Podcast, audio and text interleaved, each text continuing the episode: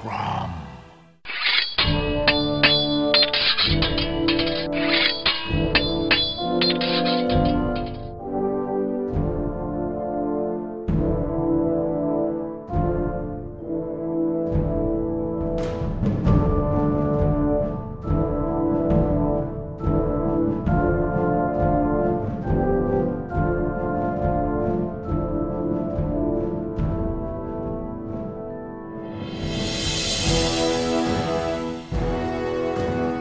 2021 Howard Days recording, when Conan went public. This recording is from Friday, June 11th, and is from the Robert E. Howard Celebration Banquet. The guest of honor is Roy Thomas, who shares comments and stories about his time at Marvel Comics adapting Robert E. Howard's Conan. Rusty Burke provides the introductory remarks. This right here was the impetus for us being here tonight this very comic was my introduction to Conan the Barbarian. Through this comic, then to the work of Robert E. Howard. My college classmate, Charlie Williams, really outstanding cartoonist. I'm sitting in a class with him, and seeing him drawing cartoons instead of taking notes. And uh, I said, we were talking about comics. And I said, oh, I gave my comics, baseball cards, and other kid stuff to my little brother when I when they went to Atlanta. And he came into our next class session and he plopped this onto my desk and he said, read that and tell me it's kid stuff.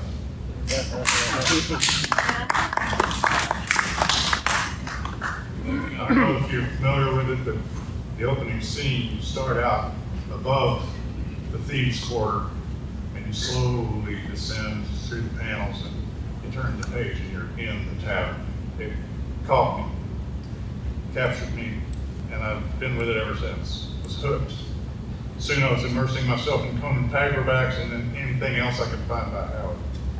The Conan comic inspired a teenager named Tim Marion to start the Robert E. Howard United Press Association, an amateur press group, in 1972. I joined them in 1980. Six years later, I convinced nine other members to come down here and join me on a trip to Cross Plains friendships that we developed here with members of Project Pride and Friends of the Library have uh, led to the organization's purchase of the Howard House, the creation of Robert E. Howard Days, and here we are in a direct line from that fatal day in spring of 1971 in Religious Studies 3030. Roy Thomas was, of course, the writer of this comic and the driving force behind Marvel's introduction to this comic book Conan the Barbarian in 1970, and for 10 years and 115 issues, in collaboration with artists such as Barry Windsor Smith, Gil Kane, John Buscema, and others, he set the standard for the depiction of the Howard Cimmerian hero in a visual medium. The award-winning comics spawned many others in through such magazines as Savage Tales, Savage Sword of Conan, Conan the Barbarian, Kull the Conqueror, and many others.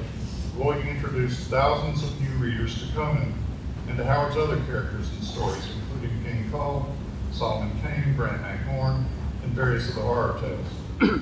In addition, his constant reminders to his readers that these stories were based on the work of Robert E. Howard, and his addition of nonfiction articles about Howard and his work by eminences such as Fred Blosser helped introduce them to their originals and contributed to the growth of Howard fandom and the Howard boom of the 1970s.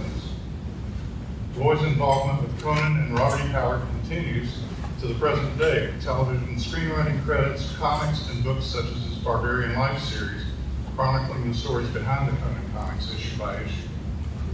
Roy's career has been far more than just Conan, of course. He's worked not only for Marvel, but for DC, Charlton, Cross Plains Comics, Dark Horse, Dynamite, First, Heroic Publishing, Topps.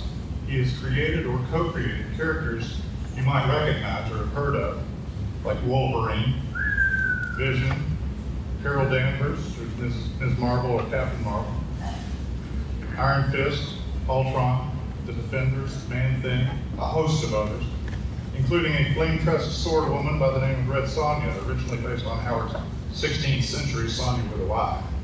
Roy's won far too many awards for us to run down here.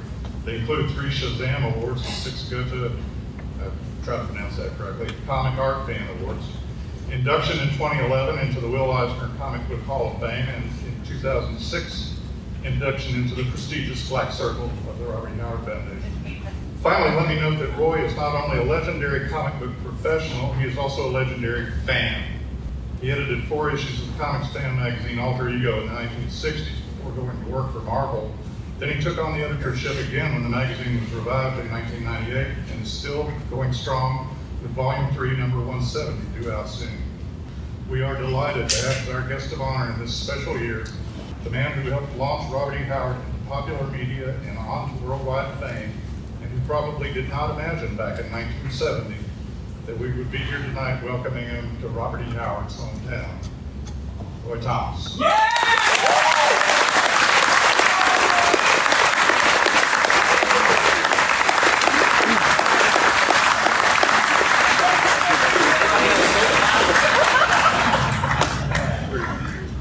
Yeah, that's good. Um, one of, I don't know, I, I feel a little strange because I know that the, the real center of all this, the reason that, that, you know, everybody's uh, here and should be here, the reason this thing has existed for all this, these last uh, three to four decades has, uh, you know, nothing to do with, with me or the comics as such. It's, uh, you know, it's Robert E. Howard who's the, the fountain of, all- of all this uh, kind of material. Uh, it was my privilege, my good luck, a little bit of, you know, smarts too. I'm not, you know, putting myself down entirely, but really there was a lot of luck involved of getting the uh, the rights to Conan. And uh, at the time, no, I didn't think anything about it. Now, how many of you were at the thing this afternoon? Okay, well, I said a little of this before. I tried to avoid saying it too much, so I said I, I don't give speeches, but I said, you know, one thing I can talk about forever because I've had to tell the story so many times because it's kind of weird is uh, the how what they titled uh, when Conan went public because it's sort of how Marvel got into the game because pretty much I would suspect almost everybody here knows what had happened before that. I mean, they know that in the 30s Howard got this idea you know, Conan and so the Weird Tales. How after he uh, died so you know, tragically young, uh, the character kind of you know, was kind of lost for a few years, and then uh, a guy named Marty Greenberg started publishing the hardcover uh, for with his Gnome Press and so forth, and then and then somewhere along the line, uh, and for you know whatever you, think of, and uh, L. de Camp got himself attached to it, you know, in, in good ways and bad perhaps, but uh, and but he did lead to there being uh, this Lancer series of paperbacks that came out in 1966 and some and they were going to have a and one of the best lucky strokes along with uh, you know whatever contacts de Camp made at just the right time when they were you know Edgar Rice Burroughs was selling, Doc Savage was selling, Tolkien was, was out as paperback for the first time. Um, but just about at that same time, um, publishers you know they needed a cover for the book and they, they went to the guy they thought would be you know perfect for them because he wrote a lot of stuff in that material. A guy, a wonderful artist named Roy Krenkel, right? Well, you, you know his work. He's, he's fantastic. Uh, but he said, you know, I've done a lot of code stuff, but there's somebody else that should really do this. Uh, you know, and so forth. He didn't feel like up to it or quite right. So he said, there's this guy, you know, he's been doing covers of Tarzan and other Burroughs books and a few other things here and there. His name is Frank Frazetta. And uh, yeah, right, there we go.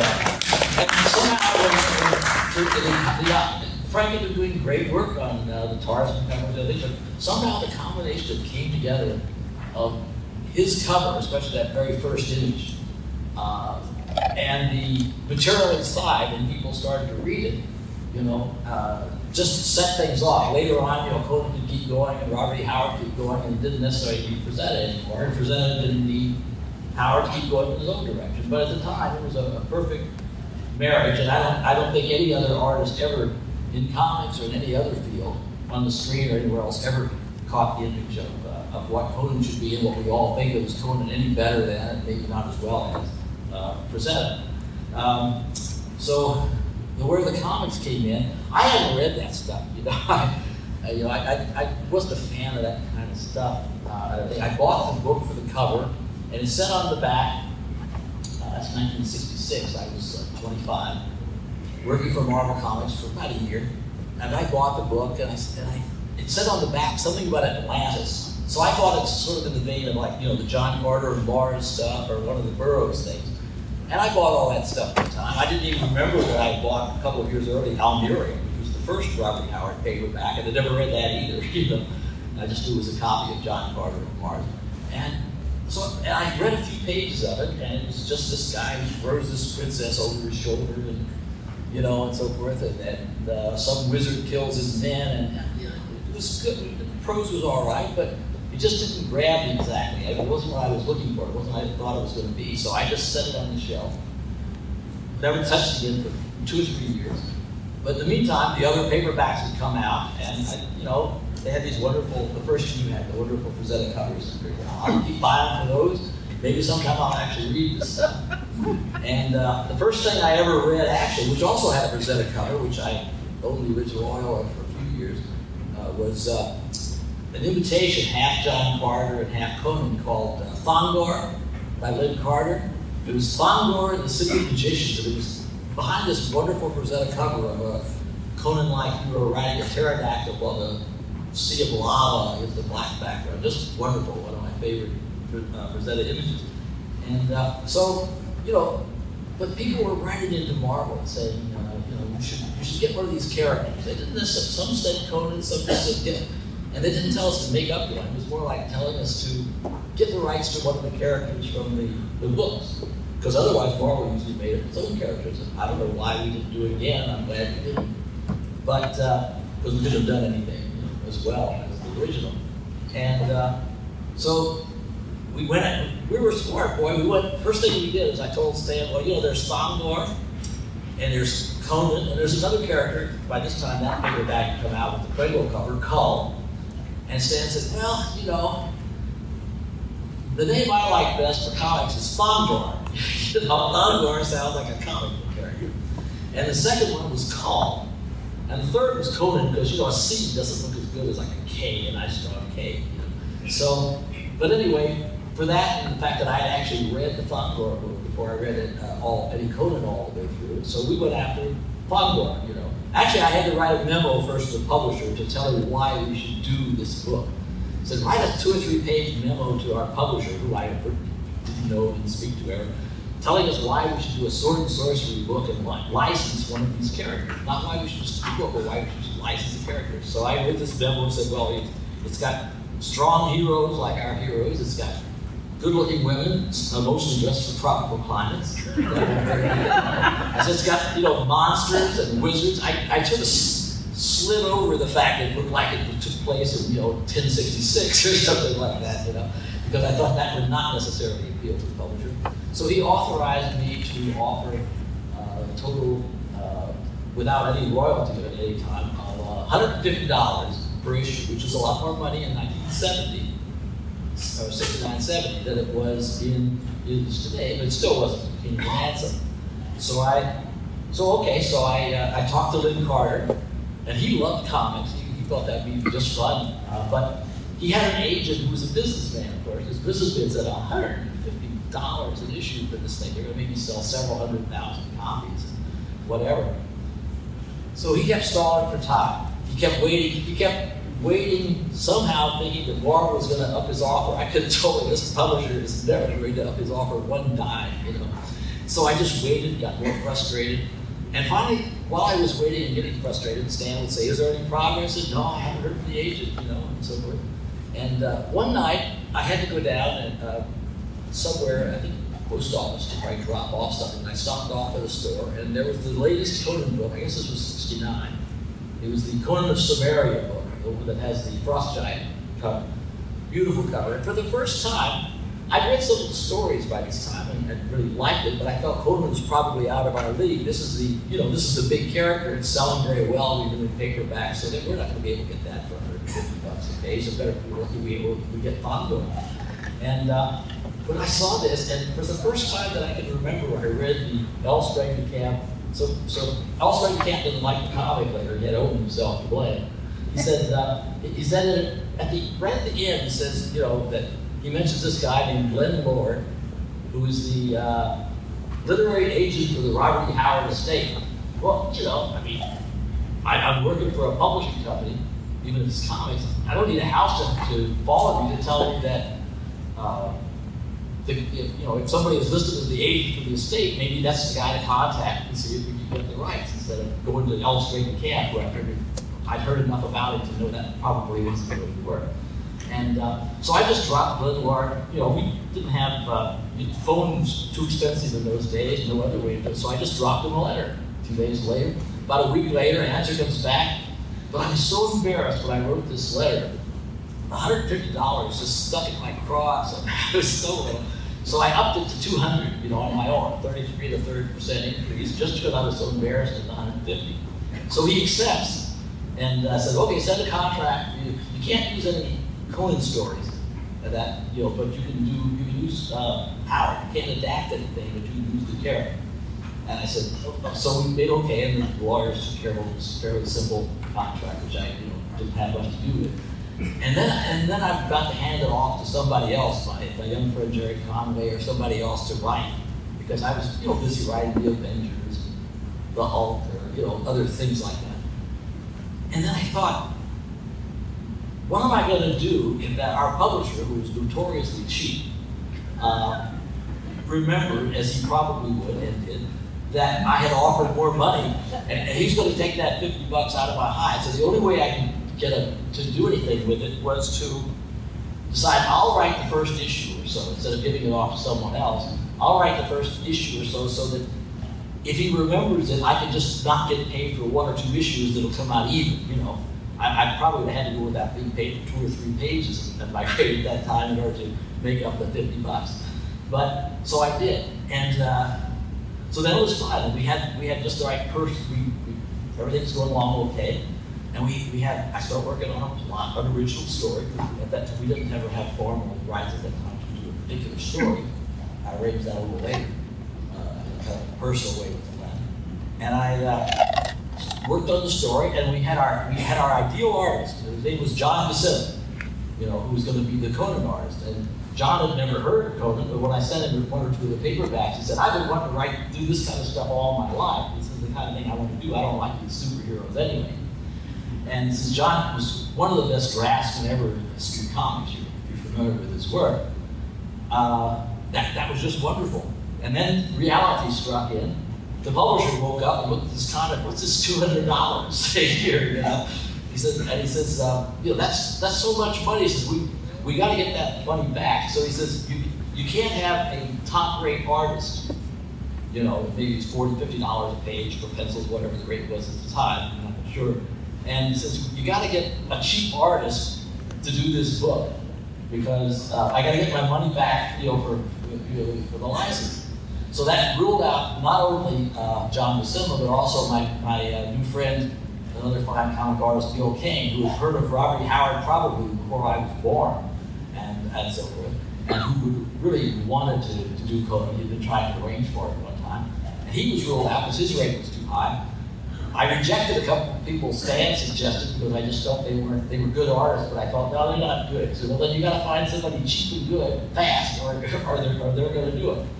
So I got busy and I thought, well, there's this bratty kid, about 20, 21 years old, who uh, Barry Smith, over in the east side of, east end of uh, London, who had been, had come over here, done a little work for Marvel. They discovered he didn't have a little thing called a green card or anything like that. He shouldn't have been working these days. They gave him 24 hours to get back to London or be thrown in jail. And we've been having him do work long distance. And I had done a little story of a kind of a Conan-esque character, one little seven-page story about a character I called Star the Slayer, and it worked out okay. So I said, well, you know, I don't want to use these other guys because they're not special enough. Barry's kind of crude, but he's got a lot of energy, and, and, I've seen him draw stuff like this. He can kind of do it. So I got him on the phone. We sent him that plot, and he drew it, and you know, and the rest is kind of, you know, kind of uh, history. Uh, and uh, eventually, by the time Barry left the book a couple of years later, it was selling well enough that you get John Buscema to come in and be the artist. And it actually, as great as Barry's stuff was, it sold just as well under Gil Kane and even better under, under Buscema. And by 75, 76, it's become one of Marvel's best-selling comics, when they did those medallions, they did some kind of medallions and some outside offer did the three characters they wanted to do that Marvel could get the rights to uh, were Spider-Man, Hulk, Conan, rather than say the Fantastic Four or somebody else. And, you know, it's, it's kind of nice to see that. So, uh, so I worked those ten years of Conan, and uh, eventually I worked out some special deals with Glenn. But I, wanted to try to you know, through those original Conan stories, especially, you know, and so forth. So I worked out a deal with Glenn, and somehow, I don't know why, because he was selling for a couple of issues or something before it dipped and then came up again. Um, I got some some sort of deal so that I didn't have pay myself, you know, to uh, pay the extra money, you know, 50, 100 bucks, whatever it was, to adapt, uh, you know, stories like uh, Tower of the Elephant, which is the first one we adapted, and then we adapted another story. Um, that was the uh, what was it called? It had several different titles. Uh, the Gray God Passes was the you know, one title. To turn a non-Conan story into a Conan story, the way DeCamp had been doing in other things. We ended up publishing that one first, but Tower of the Elephant was done first. And it was really Tower of the Elephant. I can still remember the night uh, I think I got home from somewhere when I first arrived, and I and this thing package had come in from England and I opened it up, and, and here is this beautiful pencil work telling the story just as he and I had worked it out. I didn't give him, it's a story he read, plus I gave him a written plot on top of it.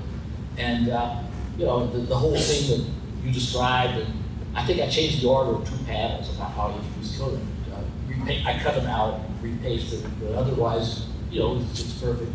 And uh, that was my favorite Conan story then and now. I think I adapted it. I adapted it twice in the comics once in the comic strip and once for a an old time radio style uh, record. So I got a lot of mileage out of Tower of the Elephant, and that's sort of how Conan, you know, went public. And uh, but you know, it it led to the movies and led to you know, a lot of other things. But of course, the root at the root of all of it is Robert E. Howard, who uh, who did really create a character that I was just too stupid to recognize in those first few pages. you know, I just didn't realize how good that stuff, you know, really was. Maybe it'd been a different story. I don't know. Maybe it'd been Tower of the Elephant. I might have got into it sooner because I had more sorcery and stuff that I think I might have got to it sooner. But I made up for, you know, uh, for lost time. And, uh, I was good for Conan. Conan was certainly good for me and for Marvel Comics. And, you know, and, and I did even though we didn't have to by contract, I did always add Robert E. Howard's name into um, the stories because I wanted to lead people to read the original stories too. And nobody was asking this. I just thought it'd be a good idea to do it. I thought people should. And when we got the Black and White magazine, I was able to hire uh, people like Fred Blosser, who had written some stuff for Glenn, and a few other people, Lin Carter even, uh, and Glenn Moore himself, to write articles for that so that it ostensibly was to save money. You know, the type was cheaper than the page of artwork, and that's why I had to do it. But I just used that as an excuse. I always felt like, you know, the stuff that we could do would be as good as the Amra fanzine, for the most part, was doing. I believed that then, and I believe it now. And uh, I think we, we, kind of proved that. I was very disappointed when I left after 10 years. They sort of immediately discontinued the idea of Conan as anything except a comic book. You know, that, that kind of disappointed me because I thought we had something, you know, a little more for about a decade here. Um, but anyway, that's that's the whole story. Now it's all over. I just uh, wanted to have a, so we take about 10, 15 minutes to take a few questions or something because I don't give speeches right now. And uh, so if anybody has a question that can be fairly simply answered, uh, you know, that doesn't involve why did Jack Kirby draw Conan? Actually, I wouldn't have minded that either, but I, I don't think I could have adjusted him having a ray gun. So anyway, uh, yes, over there. Uh, Roy Conan first started in comics in 1970 before the direct sale comic book factory store. That situation came up. Uh, how did you feel Conan worked in, in helping evolve that? How did I do that? Did the comic book factory store yeah. Oh, the store? No. It was just another comic book as far as we were, you know, I mean, uh, as far as Stan would have been concerned, and it couldn't be true for the most part. I mean, I knew it was handled differently and it was going for a little different audience.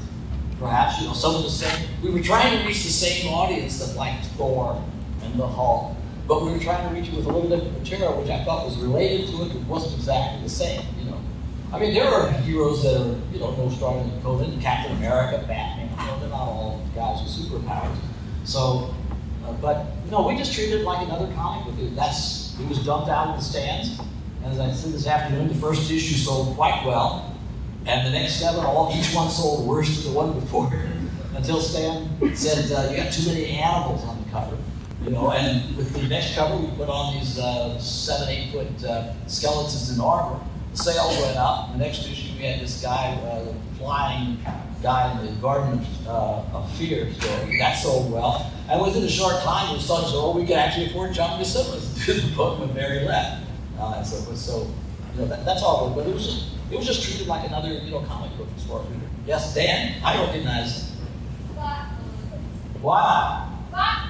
Oh, yeah, that's that's kind of funny. Yeah, I deliberately wanted to make Conan different in certain ways, not not for the sake of doing it, but it just seemed like it was a little different from the Hulk and different from, you know, the other books. So I, I did two things consciously from the very beginning, but I didn't mention the because then he asked permission, and you know, and I did that, he's likely to say no. But I figured by 1970, I've been working for five years. I'm sort of associate editor. He didn't even he told people long ago, just show me the first and last page of any story you write. They're okay, I'll figure the middle is okay too.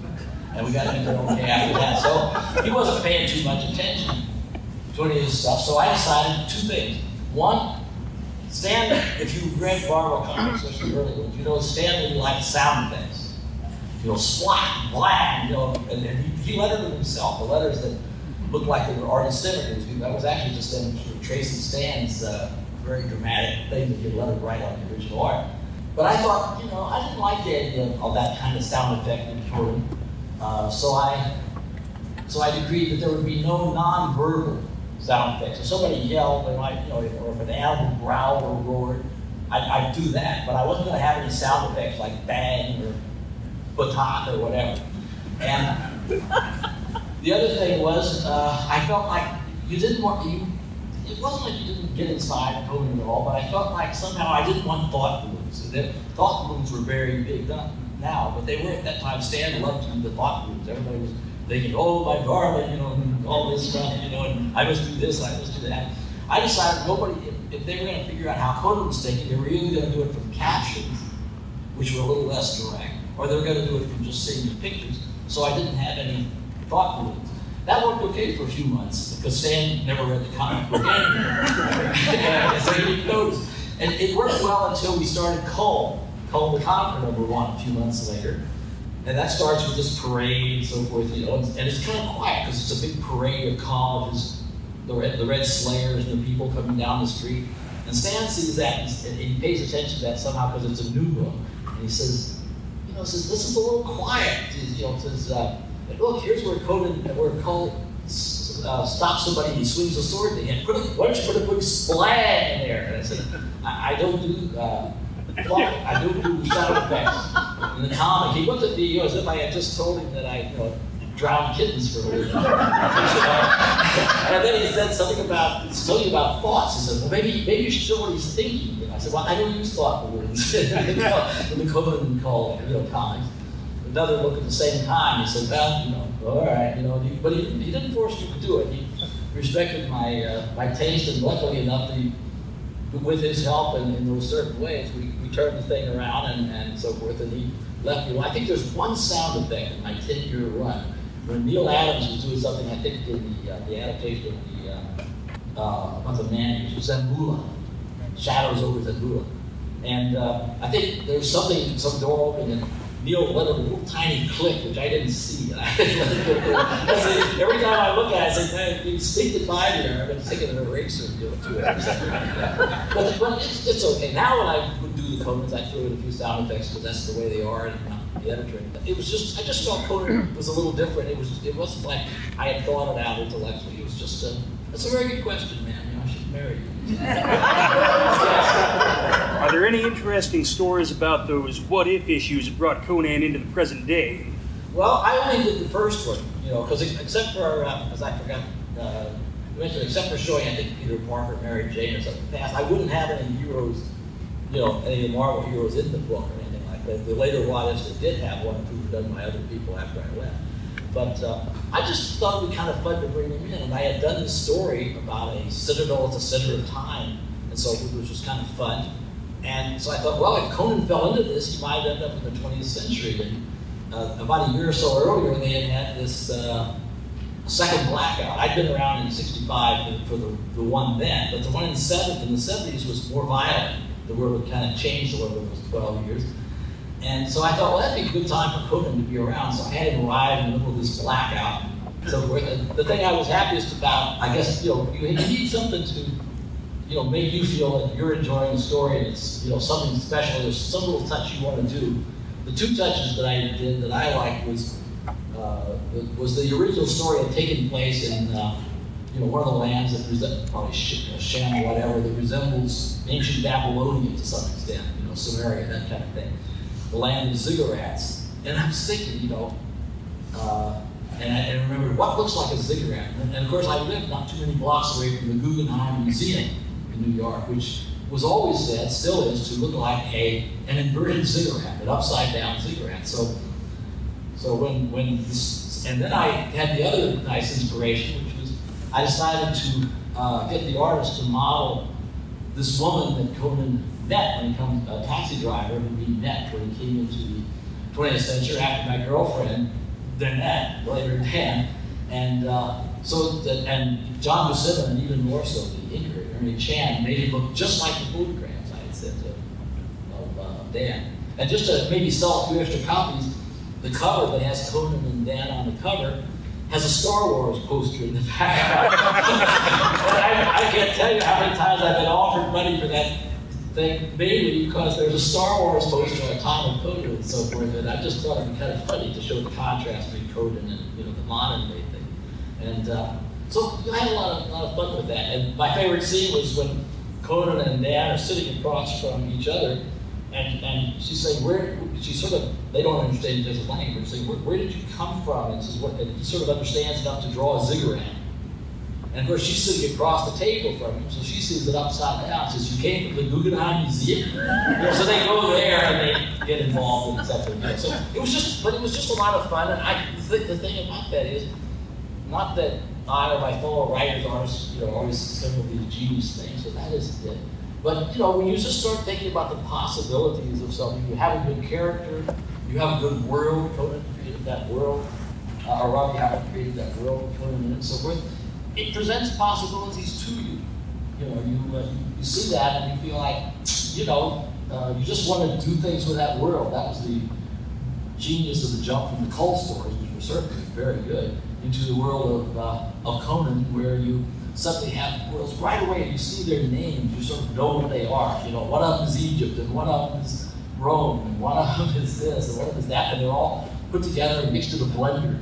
you know, and that's the Hyborian age, and it's uh, it's not too consistent. Uh, somehow the trade thing doesn't exactly work. Uh, there's way too many landlocked countries and only about one ocean for about four different groups of pirates, you know. But still, you know, if you, if you sort of you know, you have to kind of squint a little bit, but it, but it works because it's just it was just an excuse for Howard to tell a good story. He never worried. I don't think even if you drew a map, he never worried that much about making it totally uh, you know, work as a world exactly. It worked enough for his stories. That was what he cared about. But other, it's up to the, the people later, the L. Springer Camps, the Roy Thomases, the, the John Miliuses of the world. It's up to these other people to come along make uh, art around it and try to make it a consistent thing. Howard was too busy creating the stuff to uh, to worry about all the little, know, as my friends used to say, sweat the small stuff.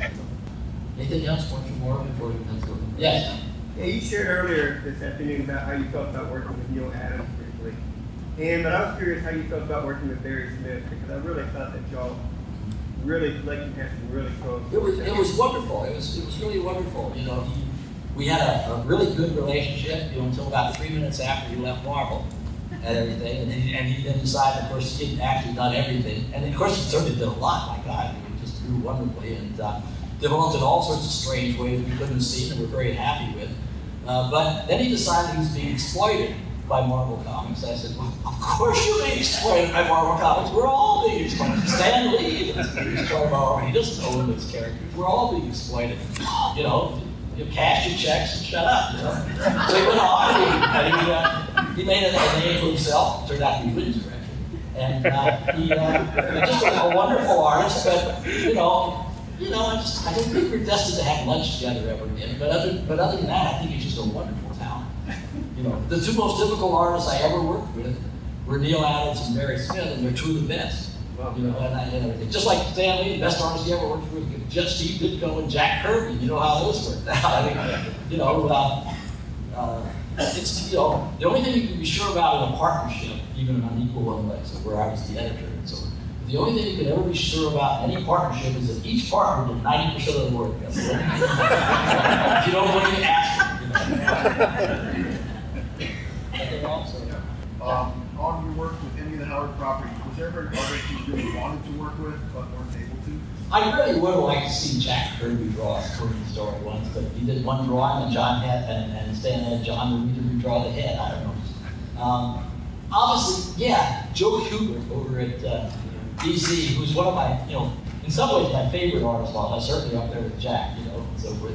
His Hawkman, his Tor the Caveman in the 50s were, so to me, some of the very best comics ever done, especially Tor. And uh, I wanted to work with him. Stan had a weird view. He says, you know, all the people at DC, there was, you know, Infantino, Gills, Becker, somehow, a lot of good artists, there's one artist I'd like to get over here. Joe Q.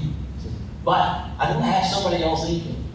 Now, those of you who don't know Joe Kubert's work don't know how funny it is, because 90% of Joe's work is in the ink. He does about a squiggle of pencils, then he inks.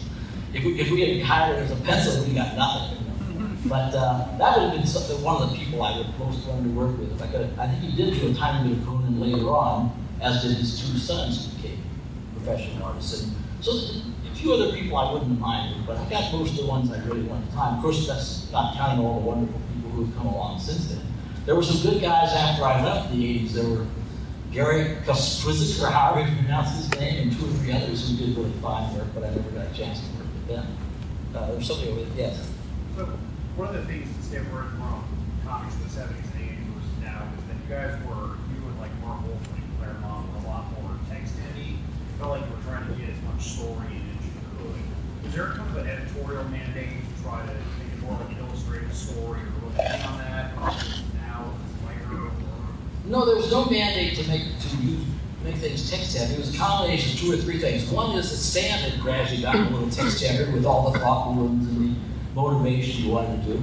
He certainly believed in more, you know, whatever text he put.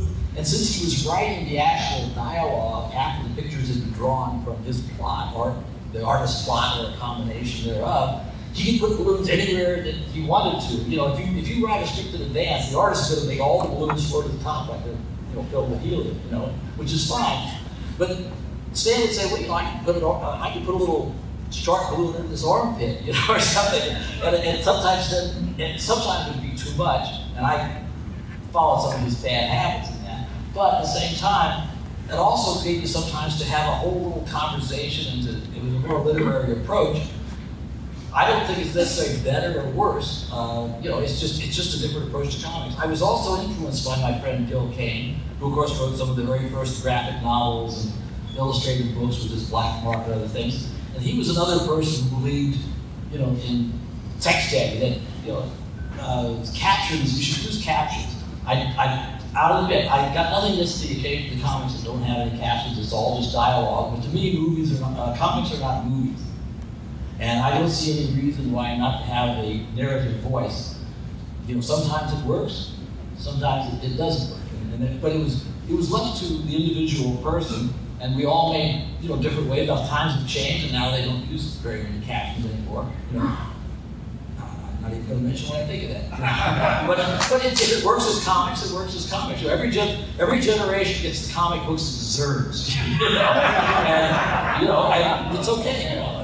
I look back at some of the stuff I did. I say I wrote too much copy and this and that and so forth. I'd like to go back and take out about, you know, even 10%. Somebody else might say 30%, you know.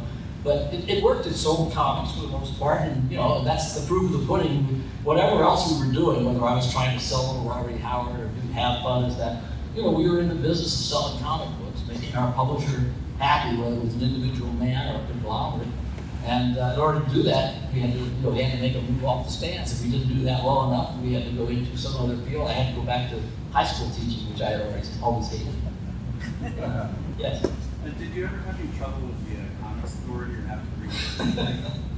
Yeah, Conan in the comics code, you know, that little thing that said, you know, no werewolves, vampires, no exit wounds, no this, no that. And also, oh, also, by the way, anything else we think isn't quite fitting, we'll cut that out too. Uh, the, the elastic clause is the whole thing. Yeah, we, but I, I like the guy who's a lawyer who's in charge of time, a guy named Len Darvin, nice guy. Uh, Stan didn't like it, respect him too much, but I liked it, and he would tell me, you know, I, you know, he told me a few years later when I sort of sensed it. You know, I let you do a lot of stuff in Conan. I wouldn't let get by in the other comics because he felt they had a, an older audience, there was a little different sensibility. And I gave him credit for that. But you know, sometimes we had trouble. Like when we did this story, we adapted the Frost Giant's daughter, right? One of the uh, classic Howard Conan stories. He was rejected for years, and uh, you know, there's a lot of nudity in it because it was semi-nudity in various things and a, a, little other things because it was to be published in black and white in a comic that was not a code comic. So then when Barry left the first time of, of a couple there, that he left, he uh, we wanted we both wanted to publish that in color, and of course the comics code just threw it back at it. We had to change a lot of words. We had to, you know we had to cover all this stuff. The gossamer that this frost giants all of a sudden it was more like Berlin, you know? and uh, things like that. You know, and uh, sometimes they would they would uh, make me something at the end that didn't look like how they looked like Conan had done something and he wasn't going to get punished. I said, well, he gets caught thrown in prison the next issue. He says, yeah, but the reader won't know that, so you got to say at the end he's going to get caught and thrown in prison. so I had to do that. And once when he when that in Rogues in the House, he beheads a priest, the priest of um, whoever, whatever priest he beheads, we couldn't quite show that. So Barry came up with a very interesting thing of showing the head, and this guy was very corpulent, so he was lying there, you know, you just see his body, but you didn't see the body. So it was sort of the way of saying he was beheaded, you know, without showing it, we sneak it past. But my favorite thing was, uh, was, was a color thing. In the Garden of Fear story, um, the, this winged monster carries this uh, you know, one of the native characters before Conan comes in and drops him from a great height into this these flowers, these white, this field of white flowers. And I don't remember if this is in Howard's story exactly or not. Uh, probably is, but anyway, the thing was that the, the flowers obviously kind of devour him. So, and of course, you know, the code was not real big on devouring. you know? So, you know, and blood or anything. So when I, I talked to the uh, colorist, a woman named Edie Gold, who was going with Barry at the time, uh, had helped arrange for him to get back in the country. I said, look, here's, here's three panels of these. It's like the same shot three times in a row that Barry had, had drawn that I, that I walked him about the drawing. This is just, don't, I didn't put a, ordinarily we would write little uh, color notes in the margins, which would then, you know, not be printed.